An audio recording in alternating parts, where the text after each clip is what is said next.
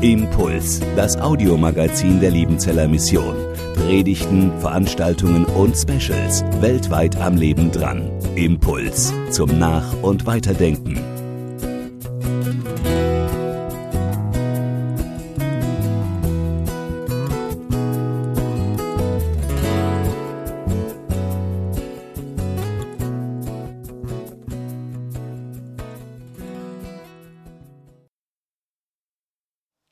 Predigtext, der uns vorgegeben ist für diesen heutigen Sonntag, findet sich in der Bibel. Neues Testament, der Brief an die Philipper, Kapitel 2. Sie können hier vorne auf der Leinwand mitlesen. Ich lese nach der Luther-Übersetzung 2017. Paulus schreibt, ist nun bei euch Ermahnung in Christus, ist Trost der Liebe, ist Gemeinschaft des Geistes, ist herzliche Liebe und Barmherzigkeit. So macht meine Freude dadurch vollkommen, dass ihr eines Sinnes seid, gleiche Liebe habt, einmütig und einträchtig seid, tut nichts aus Eigennutz oder um eitler Ehre willen, sondern in Demut achte einer den anderen höher als sich selbst. Und an jeder sehe nicht auf das Seine, sondern auch auf das, was dem anderen dient. Seid so unter euch gesinnt, wie es der Gemeinschaft in Christus Jesus entspricht. Liebe Gemeinde, eines der ersten Wörter, die ich in Papua-Neuguinea als Missionar gelernt habe, in der Pidgin-Sprache, ist das Wort Bell. Es ist das Wort für Bauch, beim einen größer, beim anderen kleiner. Er ist für die Neuguinesen auch der Sitz der Gefühle. Viele Wörter und Wortkombinationen haben das Wort Bell mit drin. Ist der Bell easy, ist der Bauch leicht, spricht man von Frieden. Ist der Bell heavy, dann habe ich eine Sorge. Schweren Bauch, ne? Oder ist der Bell hart, also hart, dann ist man ärgerlich. Mi Bell hat nur gut Ruhe. So, hm? in das Richtung. Und dann gibt es noch ähm, ein Wort, das mit dem Bibeltext heute zu tun hat und das heißt One Bell. Also einen Bauch haben, eines Sinnes sein, äh, miteinander eine gleiche Gesinnung haben. One Bell. Und in manchen Sitzungen, wenn man zusammen ist oder wenn man was entscheiden will, dann fragt man oft in die Runde, One Belly Stop? Und dann antworten alle, One Bell. Ich werde es heute Abend auch als äh, rhetorisches Mittel immer, äh, immer, wieder einbauen in die Predigt. Wenn ich sehe, dass manche äh, einnicken, dann sage ich One Bell. Dann erwarte ich ein lautes One Bell. Wir probieren das mal gleich als Beispiel. Wir schauen heute Nachmittag um 16 oder 17 Uhr das Endspiel der Fußballnationalmannschaft nicht aus Deutschland, sondern der Mannschaften Kroatien gegen Frankreich. One Bell. Also da haben sich manche zurückgehalten die haben dann einen Tubel, also heißt dann so zwei Gedanken haben oder Tubela Ting ist dann Zweifeln. Ich weiß jetzt nicht, wenn ich sage, die Predigt geht heute fünf Minuten länger. One Bell? Das war nur der rechte Flügel hier. Oben hat man noch nichts gehört, die sitzen im Dunkeln so ein bisschen. Aber alles klar. Ja, die Frage der Gesinnung, wer kennt sie nicht? Menschen mit einer anderen Gesinnung, einer anderen Meinung, mit einer anderen Haltung. Den begegnen wir tagtäglich in der Politik, in der Welt, in unserem Leben. Vielleicht eine spontane Frage an Sie jetzt heute Morgen. Wann und wo waren Sie in der letzten Woche? Einer anderen Meinung, Ihrem Mann gegenüber, Ihrer Frau gegenüber, Ihrem Kollegen oder wem auch immer, einem Freund, einer anderen Meinung, nicht Wonbell, Seitdem Annette und ich unseren Sohnemann Elia haben, gibt es bei uns auch manches Mal so Wonbel, Gesinnungsfragen. Zum Beispiel, ist es gut, den Kleinen schreien zu lassen, damit sich die Stimme ordentlich bildet? Da gibt es unterschiedliche Meinungen dazu. Oder ist es sinnvoll, den Kleinen äh, im separaten Kinderzimmer zu haben oder ihn ins Elternzimmer zu holen? Wer Kinder hat, der weiß um solche Fragen. Ja, da kann man schon mal da muss die Gesinnung gefragt werden. Und es macht mich ehrlich gesagt traurig, wenn wir uns die Welt anschauen, Äh, man muss auch nicht unbedingt in die Welt hineinschauen. Es reicht vielleicht auch ein Blick in die Gemeinde, ein Blick in Familien, wie wenig Wonbel da ist, wie wenig Einheitlichkeit eines Sinnes herrscht. Und heute Morgen geht es in unserem Bibeltext um eine ganz spannende Frage, die Frage der Gesinnung. Das kommt an drei Wörtern im Text vor. Es geht um das Sinnen, um das Denken, um das Dafürhalten. Und deswegen möchte ich drei Gesinnungseigenschaften heute herausgreifen, die mit unserem Leben auch was zu tun haben. Es geht um das Jesusgesinntsein, um das Gleichgesinntsein und um das Wohlgesinntsein. Man muss wissen, Paulus, er steht den Philippern in einem sehr engen Verhältnis gegenüber. Er ist sozusagen Freund. Am Anfang des Briefes schreibt er, Geschwister, ich habe euch so ins Herz geschlossen, dass es mehr als selbstverständlich für mich ist, mit solcher Zuversicht an euch alle zu denken. Denn ob ich nun inhaftiert bin oder ob ich für das Evangelium eintrete und seine Wahrheit bekräftige, immer beteiligt ihr alle euch an dem Auftrag, den Gott mir gegeben hat und habt damit auch Anteil an der Gnade, die er mir erfahren hat lassen. Also Paulus, er verwendet Freundschaftsterminologie in diesem Brief. Er schreibt ja auch an seine Freunde, man könnte sagen auch an Unterstützer. Da schreibt ein Missionar an seinen Freundeskreis, an seinen Unterstützerkreis. Und die Philipper waren auch die, die ihn mit Geld unterstützt haben und die auch Manpower geschickt haben, Mitarbeiter aus der Gemeinde, um Paulus Missionsprojekt mit zu unterstützen. Und ich möchte heute Morgen mal diese Teamkonstellation in Philippi etwas darstellen. Wie sah das Team Philippi damals aus? Welche Player hatten die an Bord? Man kann aus Apostelgeschichte 16 und Philippa 4, wo einige Namen aus der Gemeinde genannt sind, eine gewisse äh, Konstellation rekonstruieren. Und ich mache das mal mit einer Flaschenanalogie hier vorne. Wen haben wir da im Team? Zunächst haben wir hier eine Lydia, eine Purpurhändlerin aus Thyatira. Sie glaubt an den Gott Israels. Sie ist gottesfürchtige Geschäftsfrau aus Asien. Sie war also eine Auswanderin. Der Herr hat ihr das Herz aufgetan. Wen haben wir noch in dieser Gemeinde? Wir haben eine namenlose Sklavin, eine missbrauchte Einheimische, könnte man sagen, die von Besitzern dafür eingesetzt wurde, mit ihrem Wahrsagegeist ordentlich Geld zu machen.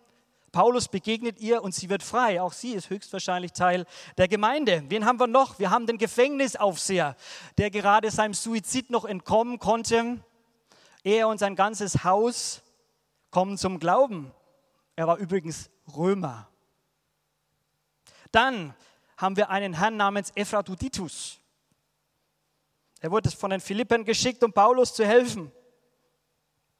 Der Name deutet darin, äh, darauf hin, dass seine Familie dem Kult der Ephrodite, der griechischen Göttin der Liebe und Fruchtbarkeit, gefolgt ist. Nur mal so vor Augen führen, was die für Hintergründe hatten, die Menschen.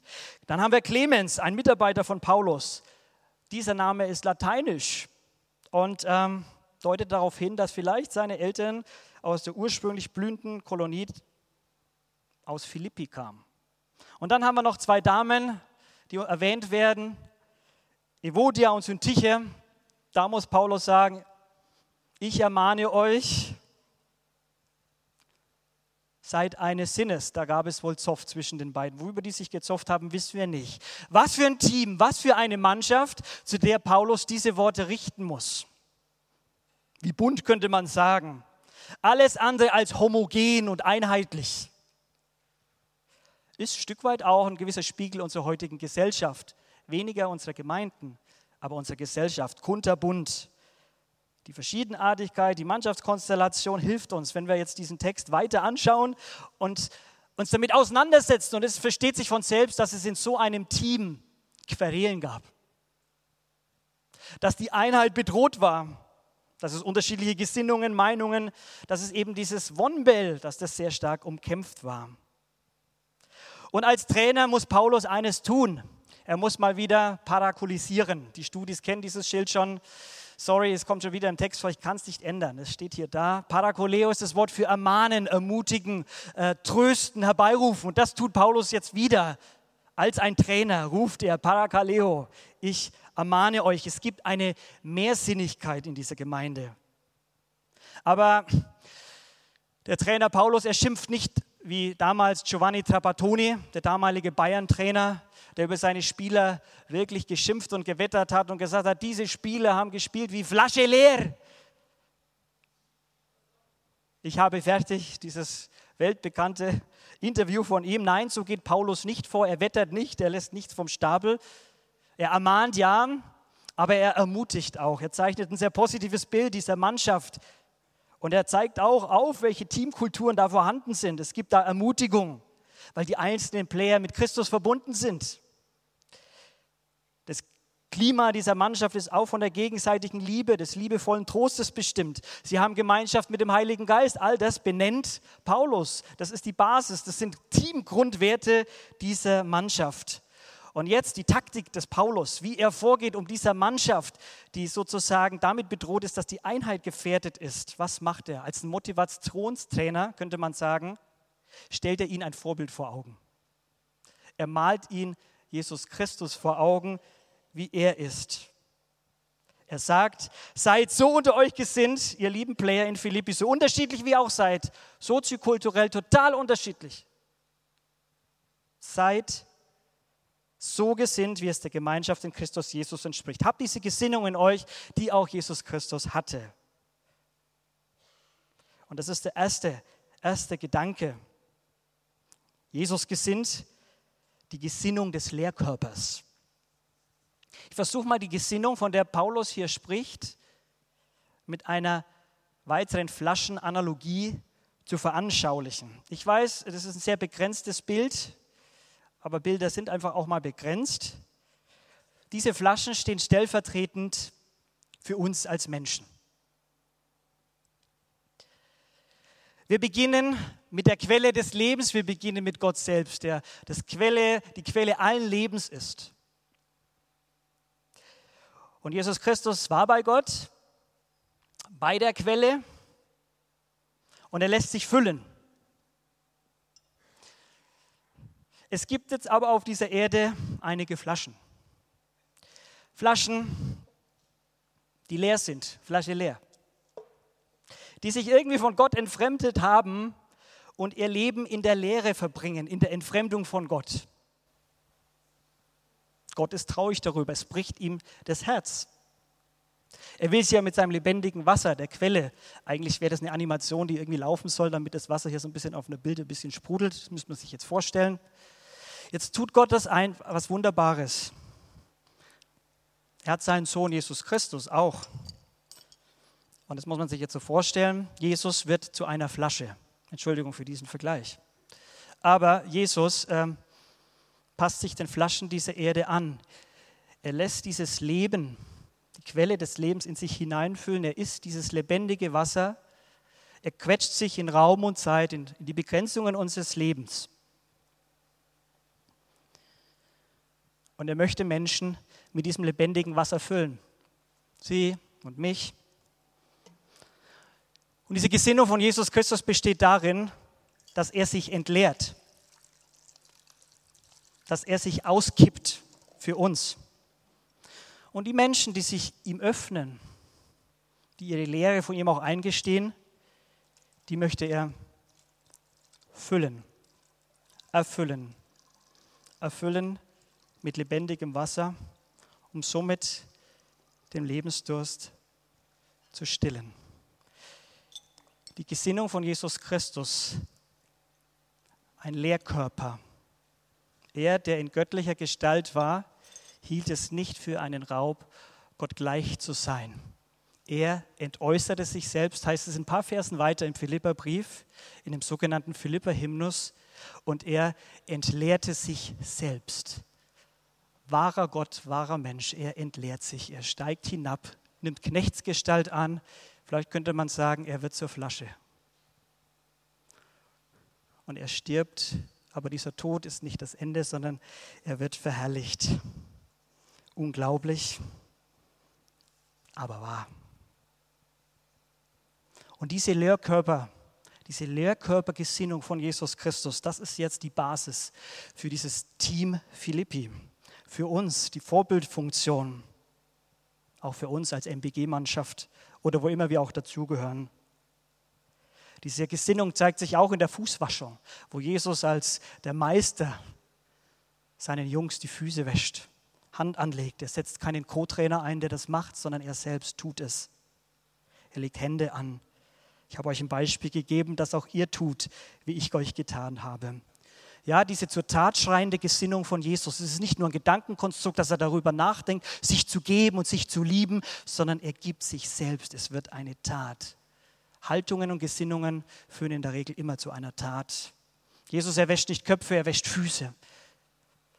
Er empfängt nicht nur, sondern er gibt. Er denkt an uns und segnet uns. Er hält nicht fest, sondern lässt los. Er wird leer, damit wir voll werden, voll werden mit Leben, Leben, das ins ewige Leben reicht. Und diese Entäußerung, diese Selbstentleerung, diese Selbsterniedrigung ist nicht nur ein Gehorsamsakt, sondern der allergrößte Liebesakt und Liebesbeweis der Weltheitsgeschichte. Für dich und für mich. Es gibt eine Geschichte von Sören Kierkegaard, der König und das Bettelmädchen. Es war einmal ein König, der liebte ein bettelarmes Mädchen. Niemand hätte es dem König verwehren können, das Mädchen zu heiraten. Niemand hätte auch nur gewagt, ein Wort dagegen zu sagen, offen oder im Geheimen. Es wäre ihm ein leichtes gewesen, das bettelarme Mädchen in seinen königlichen Stand emporzuheben. Doch in des Königs Herzens erwachte Sorge, ob das Mädchen wohl dadurch glücklich werde. Er sprach zu niemand und von seiner Besorgnis. Denn hätte er es getan, dann hätte jeder Mann am Hofe gesagt, eure Majestät erweist dem Mädchen eine Wohltat, für die sie Eure Majestät ihr Leben lang nicht genug wird danken können. Einsam hegte er den Kummer in seinem Herzen, ob das Mädchen wohl so frei werden könnte, niemals daran zu denken, was der König vergessen wollte, dass er der König und sie ein bettelarmes Mädchen gewesen? Dann wäre es besser, wenn sie in ihrem Winkel geblieben, zufrieden in ihrer armen Hütte, aber freien Sinns in ihrer Liebe. Weil der König das Mädchen liebte, gab es für ihn nur einen Weg, nur einen Weg, als Bettler dem bettelarmen Mädchen zu begegnen. Dabei dürfte der Bettelmantel kein bloßer Umhang sein, mit dem er sich tarn, sondern er müsste wirklich Bettler eines ihresgleichen werden. Jesus wurde Bettler, Jesus wurde Flasche, eine Flasche, so wie wir, ein Lehrkörper, eine demütige Selbstentleerung. Das halte ich fest. Ich will mehr von dieser Lehrkörpergesinnung von Jesus. Je mehr ich von dieser Gesinnung von ihm, dieser Entleerung erfüllt bin, umso mehr dreht sich mein Leben um ihn und mein Leben um andere. One Bell? Gut. Ein zweites Gesinnungsadjektiv. Gleichgesinnt.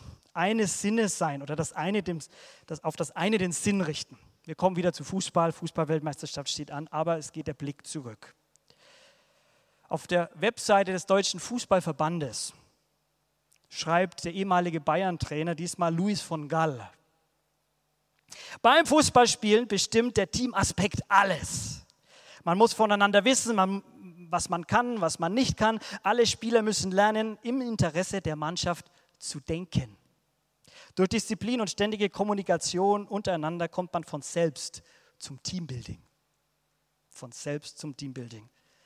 Der Trainer spricht hier von einer Gesinnung, woran die Spieler denken sollen und müssen. Die Gesinnung, das Interesse an der Mannschaft. Paulus drückt es anders aus. Er sagt, der Gott des Aushans gebe euch diese Jesus-Gesinnung. Macht meine Freude dadurch vollkommen, dass ihr auf dasselbe bedacht seid, dass ihr eines Sinnes seid, indem ihr dieselbe Liebe habt, einmütig seid und auf das eine den Sinn richtet. Viele Spiele, viele Köpfe. Viele Köpfe, viele Sinne. So heißt es. Und darum unterstreicht eben genau Paulus dieses eines Sinnes sein. Denkt dasselbe und diese Redewendungen tauchen im Philipperbrief an vielen Stellen immer wieder auf. Dieses Denken, das dieselbe Gesinnung, das Denken. Und wo diese Einheit, dieselbe Gesinnung da ist, da entsteht auch Kraft, da ist Freude da, da ist Einheit da. Schauen Sie mal auf eine Fußballmannschaft, wo die Einheit stimmt. Da geht Kraft aus, da ist eine Harmonie da, wie dem, wenn die Einheit nicht stimmt. There's power in unity, Kraft in Einheit. Und jede Uneinheitlichkeit zerstört letztlich eine Mannschaft, eine Gemeinde, auch eine Ehe, wo dieses einheitliche Denken nicht mehr da ist. Und dieses einheitliche Denken, was heißt das jetzt? Müssen wir alle gleich denken? Ist es Konformität? Ja, wir denken alle so und so und so und wie einer denkt ein bisschen anders. Nein, das meint es nicht. Diese Gesinnung soll auf ein gemeinsames Ziel ausgerichtet sein. Wir sehen hier ein Bild von Kletterern, von einer Freundin gemalt. Sie sind unterwegs an verschiedenen Stellen mit Seilen miteinander verbunden. Aber sie haben eines im Sinn. Sie wollen das Gipfelkreuz erreichen. Und da gibt es verschiedene Wege, natürlich. Und sie sind verbunden und sie sind sich unterschiedlich nah, auch klar. Aber das Entscheidende ist, sie haben eine Gesinnung und zwar ist das das Gipfelkreuz. Auf das schauen sie. Das steht im Zentrum.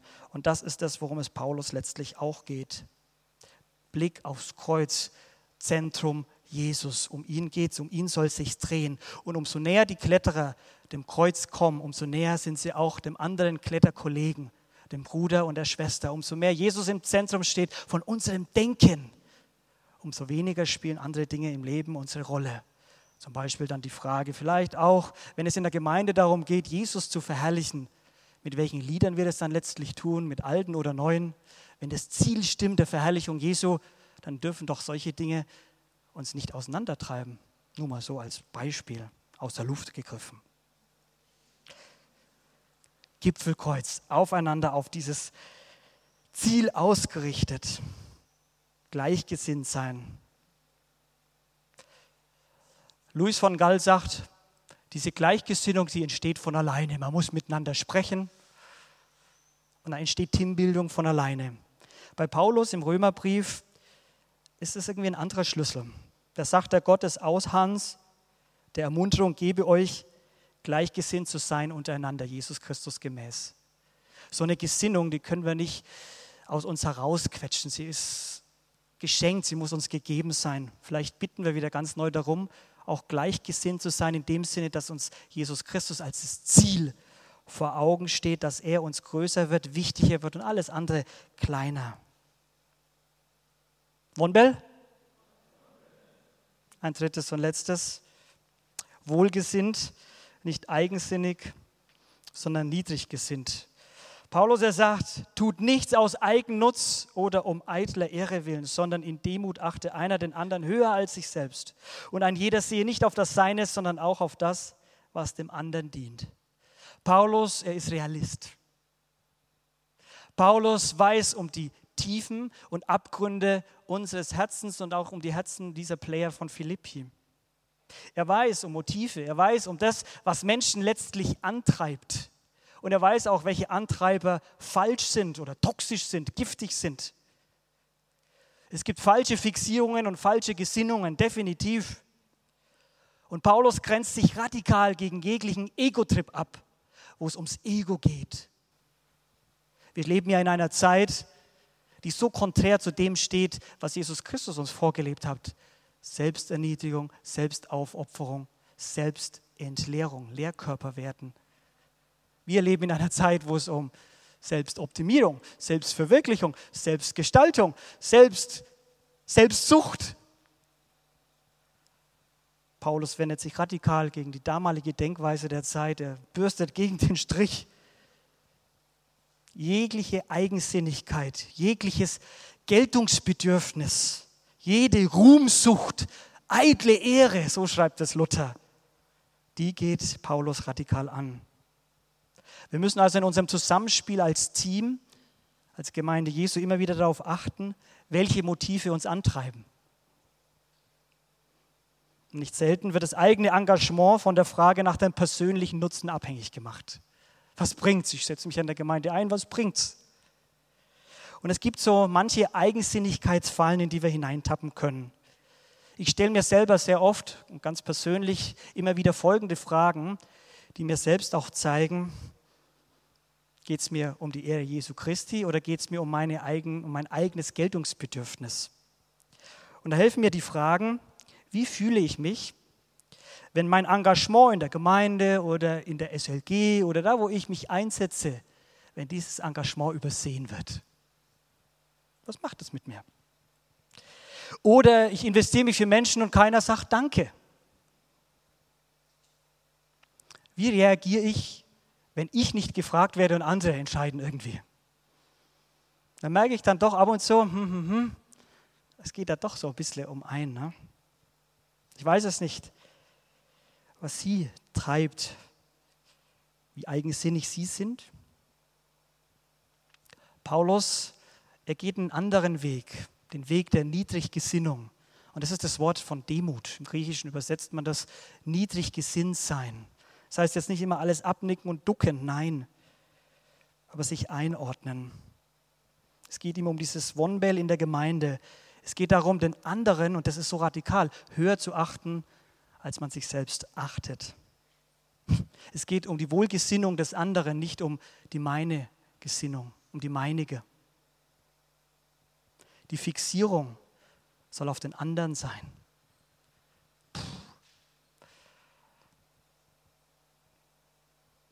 Ein Beispiel aus unseren Nächten. Elia Yuki schreit. Annette ist müde, Papa Dave auch. Was heißt es, den anderen höher zu achten als sich selbst? Annette, mach du bitte. Ich muss ja morgen wieder raus. Sie können verschiedene Beispiele einsetzen. Oh, ich muss lernen für die Prüfung, habe jetzt gar keine Zeit, wenn du was willst von mir. Oh, oder meine Tagesagenda heute, dieses und jenes habe ich mir vorgenommen. Eines meiner Lebensmottos lautet, let others interrupt your way. Lass andere Menschen deinen Weg unterbrechen. Das gelingt mir nicht immer, denn ich habe auch manchmal volle Tage, wo ich dieses und jenes erledigen will. Und wenn dann einer querkommt und nicht so kommt wie geplant, dann wird es schwierig. Aber es soll diese Haltung dahinter stehen, der andere soll höher geachtet werden als das, was ich vielleicht so vorhabe. Nicht immer so leicht, auch nicht immer so einfach. Ich schließe mit einer persönlichen Frage heute Morgen welche eigensinnigen Haltungen in Ihrem und auch in meinem Leben bedürfen einer Sinneserneuerung. Sinneserneuerung ist nichts anderes wie Buße und Umkehr vom Griechischen her. Sagen wir es Gott in der Stille an diesem Morgen. Er freut sich, wenn wir Buße tun. Er erneuert unser Denken und wenn dieses erneuerte Denken dann auch zum Handeln führt. Wonbel dazu. Amen. Impuls ist eine Produktion der Liebenzeller Mission. Haben Sie Fragen? Würden Sie gerne mehr wissen? Ausführliche Informationen und Kontaktadressen finden Sie im Internet unter www.liebenzell.org. Die Liebenzeller Mission produziert ebenfalls das Fernsehmagazin Weltweit am Leben dran. Informationen zur Sendung und zum Empfang gibt es unter www.weltweit-magazin.de.